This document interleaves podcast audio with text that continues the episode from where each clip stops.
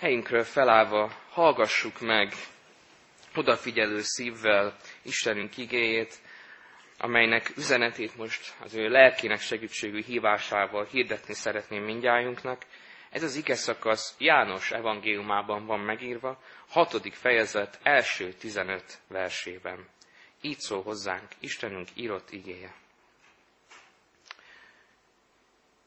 Jézus ezután elment a galileai tengerhez, Tibériás tavának túlsó partjára. Nagy sokaság követte őt, mert látták, milyen jeleket vitt végbe a betegeken. Jézus pedig fölment a hegyre, és ott leült a tanítványaival együtt. Közel volt a Páska a zsidók ünnepe. Amikor Jézus észrevette, hogy nagy sokaság közeledik hozzá, így szólt Fülöpnek. Honnan vegyünk kenyeret, hogy ezek ehessenek? Ez pedig azért kérdezte tőle, hogy próbára tegye, mert ő már tudta, mit fog tenni. Fülöp így válaszolt neki. Kétszáz dénár áru kenyér sem elég nekik, hogy mindenki kapjon valami keveset. Egyik tanítványa, András, Simon Péter testvére így szólt hozzá. Van itt egy gyermek, akinél van öt árpa kenyér és két hal. De mi ez ennyi embernek? Jézus ezt mondta. Ültessétek le az embereket. Hüves terület volt az. Letelepettek tehát a férfiak, szám szerint mintegy ötezren. Jézus pedig vette a kenyereket, hálát adott, és kiosztotta az ott ülőknek, ugyanúgy osztotta halakból is, amennyit kívántak. Amikor pedig jól laktak, így szólt tanítványaihoz. Szedjétek össze a maradékot, hogy semmi se vesszen kárba. Összeszedték tehát, és tizenkét kosarat töltöttek meg az öt árpa kenyér maradékával, amit meghagytak azok, akik ettek. Miután látták az emberek, hogy milyen jelt tett, ezt mondták. Ez valóban az a próféta, akinek el kellett jönnie a világba. Amikor pedig Jézus észrevette, hogy érte akarnak jönni, és el akarják ragadni, hogy királyát tegyék, visszavonult ismét a hegyre egymagában. Amen.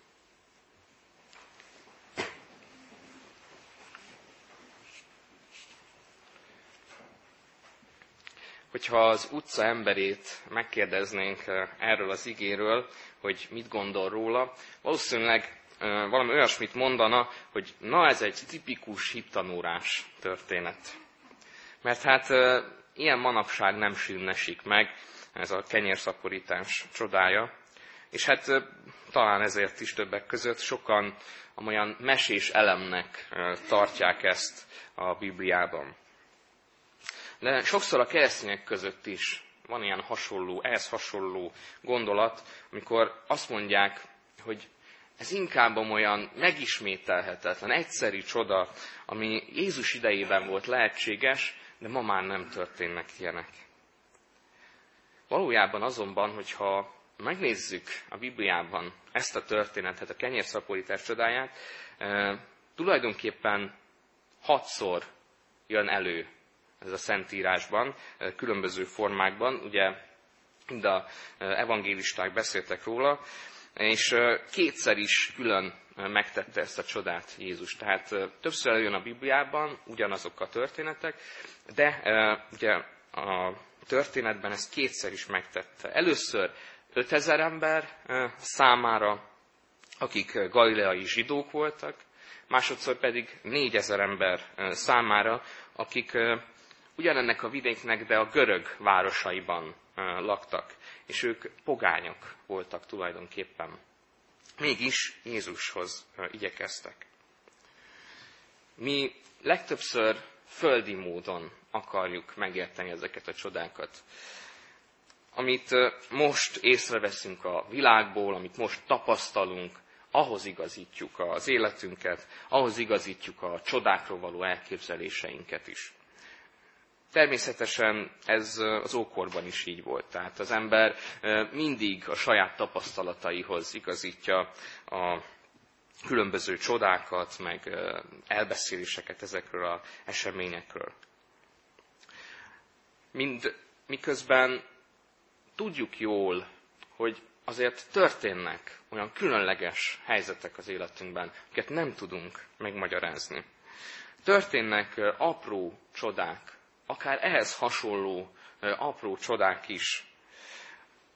Hogyha ezeket az apró csodákat észrevesszük, akkor tulajdonképpen bebizonyosodik számunkra, hogy Isten ugyanúgy gondoskodik rólunk, mint ahogyan gondoskodott Jézus is erről az 5000 emberről.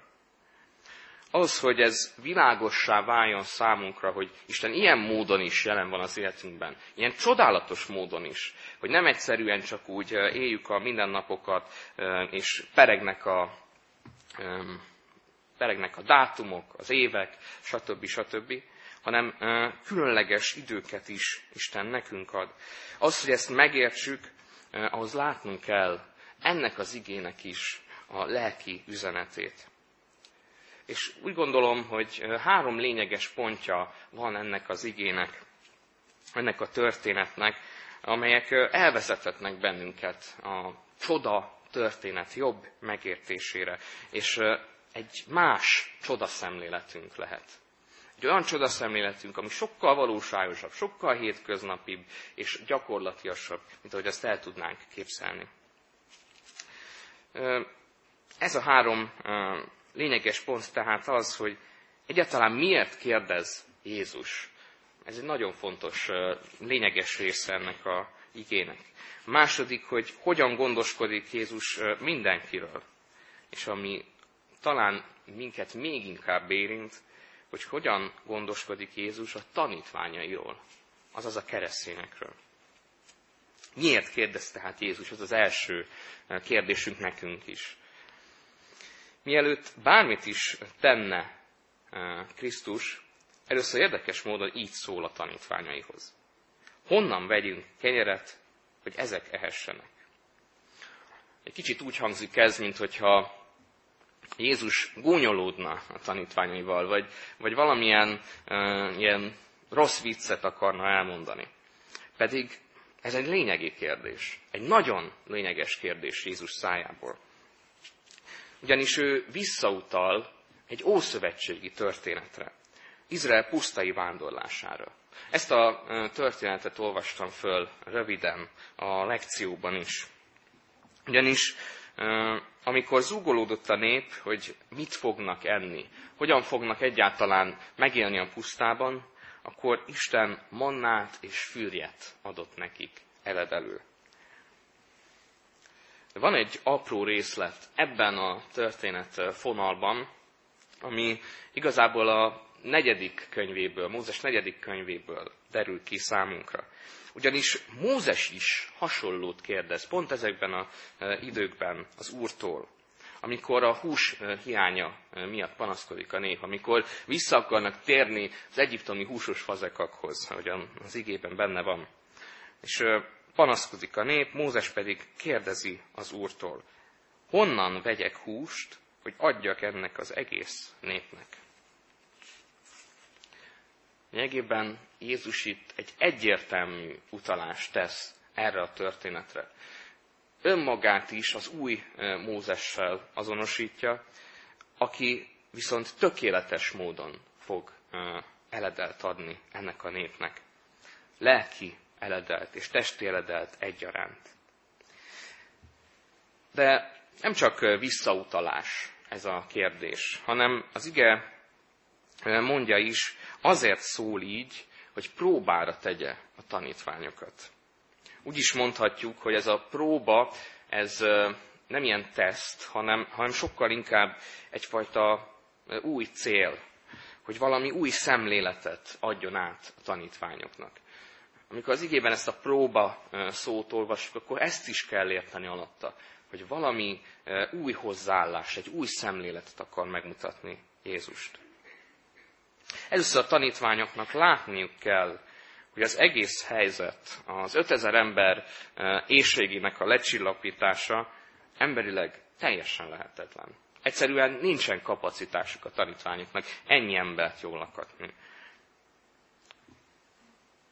mégis a tanítványoknak önmagukon, a saját bőrükön kell megtapasztalniuk ezt a tényt, ezt a sokszor fájdalmas tényt, hogy képtelenek vagyunk végrehajtani ezt a feladatot. Jézus mégis arra buzdítja őket, hogy találják meg ők a megoldást. És valahol ez talán ismerős lehet számunkra.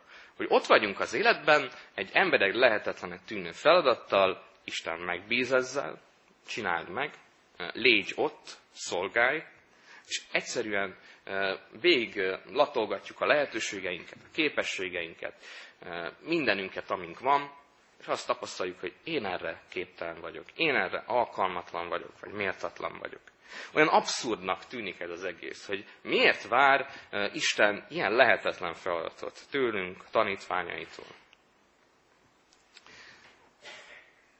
És valóban a tanítványok közül Fülöp az, aki hangot is ad ennek a tehetetlenségnek.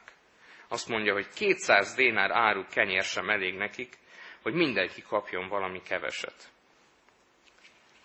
Azonban, hogyha végignézzünk ezen a történeten, akkor látjuk, hogy Jézusnak nem az a célja, hogy megalázza a tanítványait. Nem az a célja, hogy, hogy valami ilyen mély depresszió vessenek saját tehetetlenségük láttán, hanem pontosan az a célja, hogy lássa be a tanítvány, hogy elérkezett az emberi lehetőségeinek a határára, de innentől kezdődik Isten lehetőségeinek a végtelensége. Nem megalázni akar, hanem próbára tenni, eljuttatni egy új nézőpontra. És talán most téged is így kérdez az ige. Rájössz-e, hogy nincs miből adnod emberileg? Ez egy nagyon fontos kérdés. Hogy képtelenek vagyunk emberileg bármit is tenni az Úrért. Lehet, hogy úgymond kis dolgokra képesek vagyunk. Lehet, hogy úgymond, úgy gondoljuk, hogy na ezt ma meg fogom tudni csinálni. Hát ki tudom pakolni a spájzot, el tudom intézni a kocsit, stb. stb. Lehet, hogy ezekre úgy gondolatban, elvileg képesek vagyunk. De valójában, hogyha végignézünk az életünkön, hogyha visszatekintünk, akkor azt látjuk, hogy sokszor eléggé felelőtlen gondolat volt az, hogy én mindenre képes vagyok. Mindenre képes vagyok Krisztusban. Mindenre van erőm a Krisztusban, ahogyan Pál mondja. Ez így igaz is. Ez egy provokatív kérdés egyébként, szándékosan is teszem föl így, hogy, hogy rájövünk erre a kicsinségünkre, de egyáltalán nem rossz szándékú. Jézus sem így érti ezt. Arra szeretne rávezetni bennünket, hogy ne az emberi lehetőségeinkben és felkészültségeinkben bízzunk, mert lesznek olyan élethelyzetek, és bizony sokszor vannak ilyen élethelyzetek, amikor valami hasonló, lehetetlen feladat elé állunk. Vessük inkább a bizalmunkat és erőnket az élő Istenbe, akinek semmi sem lehetetlen. Ugyanis itt van a legjobb válasz, bár elsőre olyan furcsa. Amikor ugye erőjön, erőjön András, igen, András, aki ezt mondja, van itt egy gyermek, akinél van öt árpakenyér és két hal.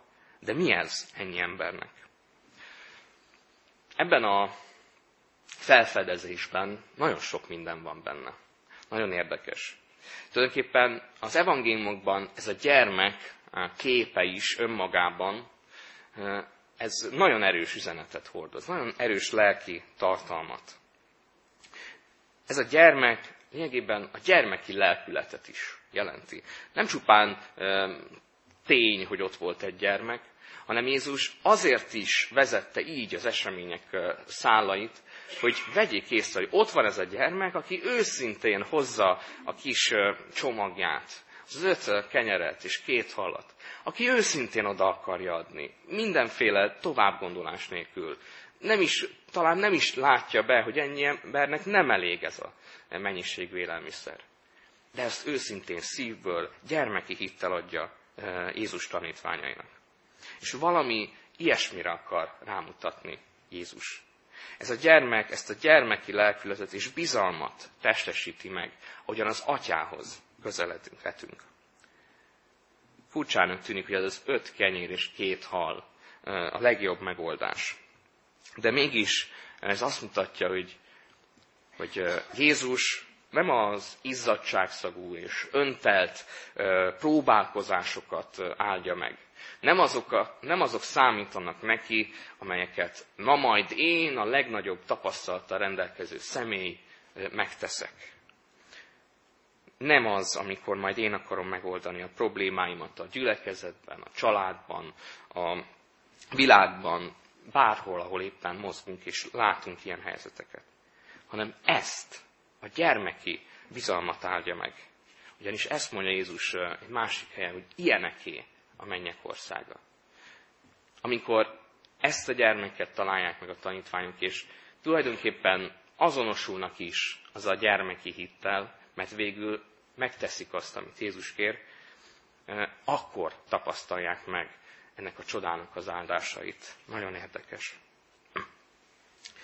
És Krisztus mindenkiről gondoskodik ebben a történetben. Jézus eddig az 5000 embert tanította. Mm, korábban meg pedig rengeteg beteget gyógyított meg. Rengeteg más jellegű csodát tett. És az 5000 ember ezek miatt a gyógyítások miatt is csatlakozik Jézushoz, hallgatja őt, hallgatja őt és szeretnek tanulni tőle. Arról tanított tehát Jézus nekik, hogy ő Istentől való messiás, és jól lakatja őket ezzel a kenyérszaporítás csodájával. Azonban, hogyha végigolvassuk ezt a történetet, és a további szakaszokat is, akkor azt látjuk, hogy ez az 5000 ember, ha látták Jézus csodáit, és hallották, hogy miket tanít, hogy ő, hogy ő nem emberi módon érkezik erre a földre, hogy ő hogy ő nem emberi módon akar messiás lenni.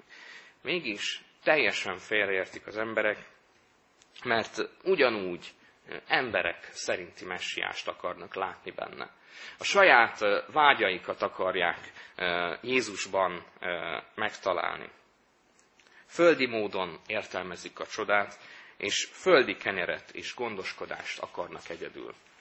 Egyszerűen nem tudnak túllátni ezen a látható és kézzelfogható dolgon. Mivel Jézus a földi csodával a mennyei kenyerre akar rámutatni. Ez így volt az Ószövetségben is. Ahogyan a lekcióban is olvastam ezt a mannát és a fűrjeket, Izrael népe ezt felülről kapta. Mennyei kenyérként kapta az Úrtól. És ugyanígy lelki eledelt akar adni Jézus is. A manna a bizalom és a hűség jele a Szentírásban. Hogyha belegondolunk ebbe a mindennapi csodába tulajdonképpen, akkor rájövünk, hogy Isten minden egyes napra elegendő eledelt adott a népnek, Izrael népének. Nem kellett megdolgozniuk érte. Nem érdemelték meg. Tulajdonképpen elég volt csak lehajolni és fölszedni és akkor is megkapták ezt a csodát a pusztában, amikor zúgolódtak, és több ízben is zúgolódtak. És amikor hitetlenségük miatt 40 évig bolyongtak a pusztában. Ez a mindennapi csoda, ez 40 évig tartott. El tudjuk képzelni, hogy ezt a csodát, lehet, hogy elsőre csodaként élték meg, de idő után megszokták, hogy hát igen, ez, ez jár nekünk, mi, mi vagyunk a választott nép. Közben a mi életünkben is hasonló történik. Isten ilyen csodákat ad minden nap. Csak mi már nem vesszük észre, mert már megszoktuk. Pedig folyamatosan kínálja a lelki kenyeret Isten. Ezen a földi uh, csodán keresztül. Ezért olyan megdöbbentő, hogy annak ellenére, hogy Izrael napi szinten találkozott Isten jelenlétével, kézzelfogható szeretetével és gondoskodásával. Hogy, hogy mégsem bíztak benne, továbbra sem, hogy még mindig elkezdtek zugolódni.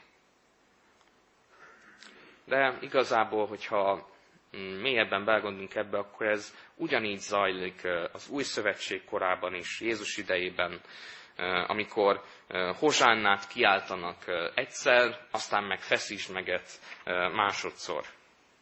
És ma is így van tulajdonképpen, amikor újra csodás módon létezik Izrael állama, és mégsem fogadják el sokan Jézust, mint Izrael megváltóját. Nem így tekintenek megváltó úrként rá. Azonban Jézus mindezek ellenére, ezen érdemtelenség ellenére ugyanúgy kínálja a lelki kenyeret. Itt van ma számunkra is ez a kérdés. Vajon hogy reagálok erre? Hogy, hogy viszonzom ezt? Hogyan válaszolok Istennek erre a csodájára?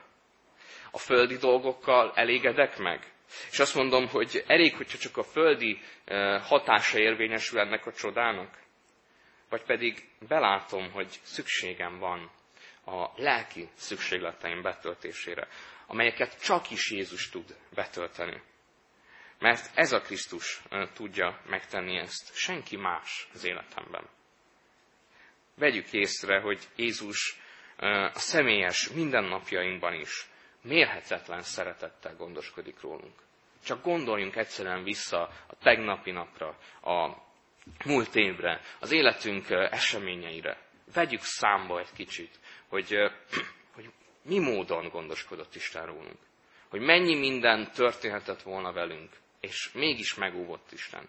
Hogy mennyi minden történt velünk, pedig nem érdemeltük meg. Gondolkozzunk el ezen majd egy kicsit. Ugyanis Isten nem csak erről az 5000 emberről gondoskodik, hanem a tanítványokról kifejezetten. Nagyon beszédes része ez, amikor ezt olvassuk. Összeszedték tehát, és 12 kosarat töltöttek meg az öt árpakerjen maradékával, amit meghagytak azok, akik ettek. Tulajdonképpen minden tanítványnak bőven jutott ebből a csodából. Nem kellett szűkölködve és éhezve hazakullogniuk, hogy hát most jól lakadtuk ezt az 5000 embert, de hát azért én mégis egy kicsit vártam volna valamit. Jézus gondoskodik róluk. És ezek a tanítványok valóban mindent meg is tettek, amit tehettek, amit lehetett. Bár lehet, hogy kétkedéssel indult, mégis ez a gyermeki bizalom volt Jézus iránt a végére. Ugyanis először is megkeresték ezt a gyermeket. Aztán rábízták Jézusra ezt az egész csodát. Pedig mondhatták volna azt, hogy ne röhögtess ki Jézus, hát ez lehetetlen. Ott hagyhatták volna, mint ahányszor ott is hagyta az a sok-sok ember eh, Jézust, amikor valami olyasmit mondott, amivel nem értettek egyet. Ott hagyhatták volna, de ők mégis rábízták Jézusra ezt az 5000 embert. És ez nagy szó, hogy rá tudják bízni Jézusra ezeket az embereket. Mi vajon rá tudjuk-e eh, a mi Urunkra bízni pusztán csak a családunkat, vagy a szeretteinket. Itt most 5000 emberről van szó. És a tanítványok szétosztották, és össze is szedték ezeket a kenyereket. Kicsit gondoljunk bele magunkat az ő helyzetükben. Ott van az öt kenyér, a két hal, és az esélytelennek nyugalmával elindulnak az 5000 ember felé, és elkezdik osztani. És egyszerűen csak ugyanúgy kerül a kezükbe kenyér és hal és nem fogy ki. Először, először gondolhatták azt, hogy hát itt fogunk lebőgni. De mégis Isten csodálatos módon kiegészítette az ő próbálkozásukat. A csoda emberileg lehetetlen és megoldhatatlan volt, de Jézus mindent kiegészített és betöltött. Ma ugyanígy kiegészíti a mi gyermeki bizalmunkból fakadó tetteinket. Példának hoznám akár a templomépítést is. Nem feltétlenül pont csak a mi templom építésünket, hanem úgy általánosságban is. Ugyanis nagyon sok olyan gyülekezet van, akik egy minimális összeggel kezdik el a templom építést.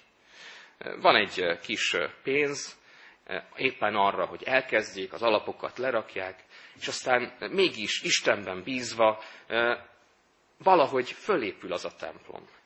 Pontosan azért, mert Isten kiegészíti ezeket a reménységeket, az ő belé vetett gyermeki bizalmat. Hogyha valóban Isten mutatását követjük ebben, Istennek számtalan mutatása lehet. Akár ez is, akár máshogyan is. Vagy akár gondolhatunk egy olyan esetre is, mikor egy rossz anyagi helyzetben lévő család mégis szolgál a testvérek felé, mindenféle adományjal és szolgálattal. Emberileg nincsen miből szolgálniuk. Nincsen idejük, nincsen anyagiak sem, amikből tudnának adni. De ők mégis teszik, és Isten kipótolja, mindig szüntelen kipótolja ezeket. Én magam is gyakran tapasztalom Isten gondoskodását, főleg így talán friss családapaként. Nekem ez most kifejezetten ilyen csodás időszak. Ugyanis például múltkor, amikor volt ez a tűzeset, akkor mi is szerettünk volna adakozni családilag, és hát befizettük így a tizedünket, és mégis másnap majd, hogy nem kétszer annyit kaptunk vissza ajándékba, így a gyülekezettől is. Egyébként ezúttal is szeretném ezt megköszönni. És ebből egyébként azt láttam, hogy Isten elképesztő módon megáldja azt a keveset, amit valóban szívből adunk, amit valóban az ő dicsőségére adunk, amit gyermeki bizalommal igyekszünk adni. És nem magamról beszélek, hanem sokkal inkább arról, hogy, hogy ha mi valóban Istenre tudjuk bízni a jelenünket, a jövőnket, a családunkat, mindenünket, amink van, vagy amiről azt gondoljuk, hogy van, akkor ő azt megáldja. Azt a keveset is, amit tudunk adni, mert mégis ez a legtöbb. Az özvegyasszony két fillérje is, az a legtöbb, amit tud adni. Vagy, mint a sartai özvegyasszonynak az olaja, illésnek. Csodálatos történetek ezek, amelyek mind-mind bemutatják, hogy Isten milyen módon megsokasítja ezeket a kicsiny, de mégis hatalmas dolgokat. Végül csak annyival szeretném összegezni az igét, ahogy az utolsó versekben is van, hogy értsük jól Jézus csodáját. Ne, ne félreértsük, hanem helyesen. Ugyanis a sokaság alaposan félreértette Jézust. A 14. és a 15. versben ezeket olvassuk. Hogy először is azt mondják, hogy valóban proféta, akinek el kell jönni a világba. Ez igaz, és már, már megindulunk, hogy na hát milyen csodálatos, végre elismerik Jézus megváltónak. De aztán pedig földi módon királyá akarják tenni. Tehát olyan kicsit kiábrándítónak tűnik. Olyan messiásra vágyott ez az ötezer ember, aki szociálisan szabadítja meg őket. Aki gazdasági jólétet hoz. Aki politikailag is hatalmat gyakorol, és leigázza a római elnyomó hatalmat. Holott Jézus pont ezek ellen, a messiás képek ellen küzdött, amikor a sátán háromszor is megkísértette. Pontosan ezek ellen küzdött, hogyha visszagondolunk a megkísértésének a történetére. És ma is nagyon sokan félreértik az evangéliumot, még a keresztények is. Ilyen például ez a félreértés az úgynevezett felszabadítás teológia, amely kizárólag a szociális oldalát hangsúlyozza az evangéliumnak. Vagy ilyen a széles mosolyú amerikai pásztoroknak a sikerevangéliuma. Hogy hát, hogyha te Istenbe hisz, akkor minden megoldódik. És és csak áldásokat tapasztalhat. Sőt, mi több, hogyha nem tapasztalsz áldásokat, akkor nem is üdvözültél. Akkor nem is vagy Isten gyermeke. Vagy ilyen az, amikor a testvéri elfogadás címén megtúrjuk az olyan bűnöket az egyházban, mint a különböző más vallásokból fakadó pogány lelkiséget és gyakorlatokat, házasságtörést, homoszexualitás, és még lehetne sorolni, mi minden bűnt tűr meg az egyház, hogyha csupán ezt az oldalát látja az evangéliumnak. Csak kiragad belőle egy mondatot, egy, egy gondolatot, és csak azt nézi. Lássuk meg, hogy Jézus a hiába való ételpótlékok helyett az egyetlen igazi lelki eredet akarja adni számunkra. Az ő igazi örömhírét és evangéliumát mutatja föl, ami valóban az örök életet táplál, ami nem földi megoldásokat kínál csupán, kínál földi megoldásokat is, de nem csupán ezeket. Hogyha ezekkel akarunk megelégedni, akkor azt mondja Pálapostól, hogy minden embernél nyomorultabbak vagyunk. De, de az a hála, és az a csodálatos az evangéliumban, hogy Jézus sokkal többet akar nekünk adni. Ő mindent oda akar adni, sőt, azt mondja az ige, már mindent oda is adott. Így szól hozzánk a mi Urunk, Jézus. Én vagyok az az élő kenyér, amely a mennyből szállt le. Ha valaki eszik ebből a kenyérből, élni fog örökké, mert az a kenyér, amelyet én adok oda a világ életéért, az az én testem. Így legyen. Amen. Most egy percnyi csendben valóban vigyük Isten elé könyörgéseinket.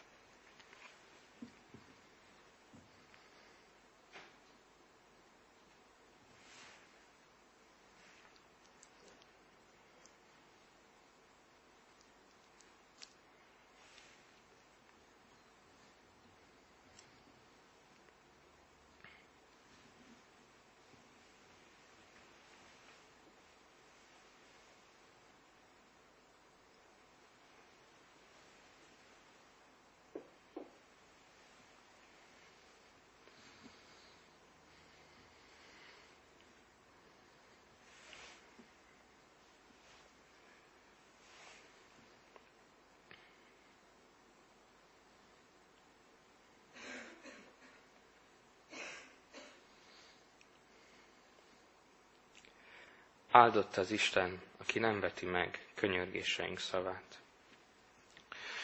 Drága Úrunk Jézus Krisztus, olyan hálás a szívünk, mert észrevehetjük a Te igédből mindazokat a csodákat, amelyeket Te már megtettél az életünkben. Azokat a csodákat, amelyek talán már rutinnak és mindennaposnak tűnnek, amelyekről azt gondoljuk, hogy hát nekünk ez jár, Köszönjük neked azokat a csodákat, amelyek különleges élethelyzetekben mutattál meg, amikor megoltalmaztál minket, amikor kiszabadítottál minket valami nagy mélységből, amikor kifejezetten fölemeltél bennünket, amikor megmutattad igazságokat, amikor választottál hatalmas kérdéseinkre. Urunk, és köszönjük neked azokat a csodáidat, amelyek még várnak ránk. Köszönjük talán még azokat a helyzeteket is, amikor olyan lehetetlennek tűnik megoldani. Ugyanis akkor tudhatjuk, hogy most itt az ideje, hogy hitben megerősödjünk. Urunk, hányszor van az, hogy hitet kérünk? Hányszor van az, hogy bölcsességet kérünk? És te ilyenkor mindig válaszolsz, bár lehet, hogy meglepő módon. Mert a hitre úgy válaszolsz, hogy, hogy nehézségeket adsz, amiket csak is hittel lehet megoldani. És így erősödik a hitünk. Hogyha bölcsességet kérünk, akkor furcsa élethelyzeteket adsz, amik teljesen értelmezhetetlenek számunkra. És akkor rá vagyunk szorulva a te bölcsességedre mert így kapjuk az igazi bölcsességet tőled, hogy te tőled kérjük el azt. Urunk, és annyi minden olyan helyzet van, amiket éppen aktuálisan nem értünk. De te mégis hatalmas csodaként készíted el azt számunkra az életünkben. Urunk, kérjük tőled ezt a látást, ezt az új csoda szemléletet, ezt az új életszemléletet, hogy a te nyomdokaidban tudjunk járni ebben is. Urunk, szeretnénk kérni mm, így csodát a gyülekezetünk életében is. Szeretnénk kérni csodát abban, hogy te rendezd el az emberi konfliktusainkat egymással. Te adj békességet nekünk. Mert Urunk, nagyon sokszor egyszerűen nem találjuk a békességet. Kérünk téged, Urunk, hadd tudjunk valóban megbékélni a te döntéseddel az életünkben. Talán ez a legnehezebb sokszor, mert ragaszkodunk a magunk elképzeléséhez. De mégis, hogyha te benned megtaláljuk ezt a békességet, akkor a teljes boldogságot is megadod nekünk. Teljessé és tökéletessé teszed az életünket.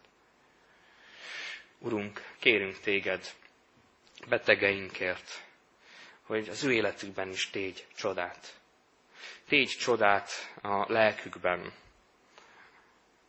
Mutasd meg számukra azt a hatalmas erőt, amit csak tőled kérhetnek el. Te gyógyítsd meg őket, mind lelkükben, mind testükben. Mert tudjuk jól, hogy lelkükben mindenképpen meggyógyítod őket. És testükben is meggyógyítod őket, hogyha arra van akaratod.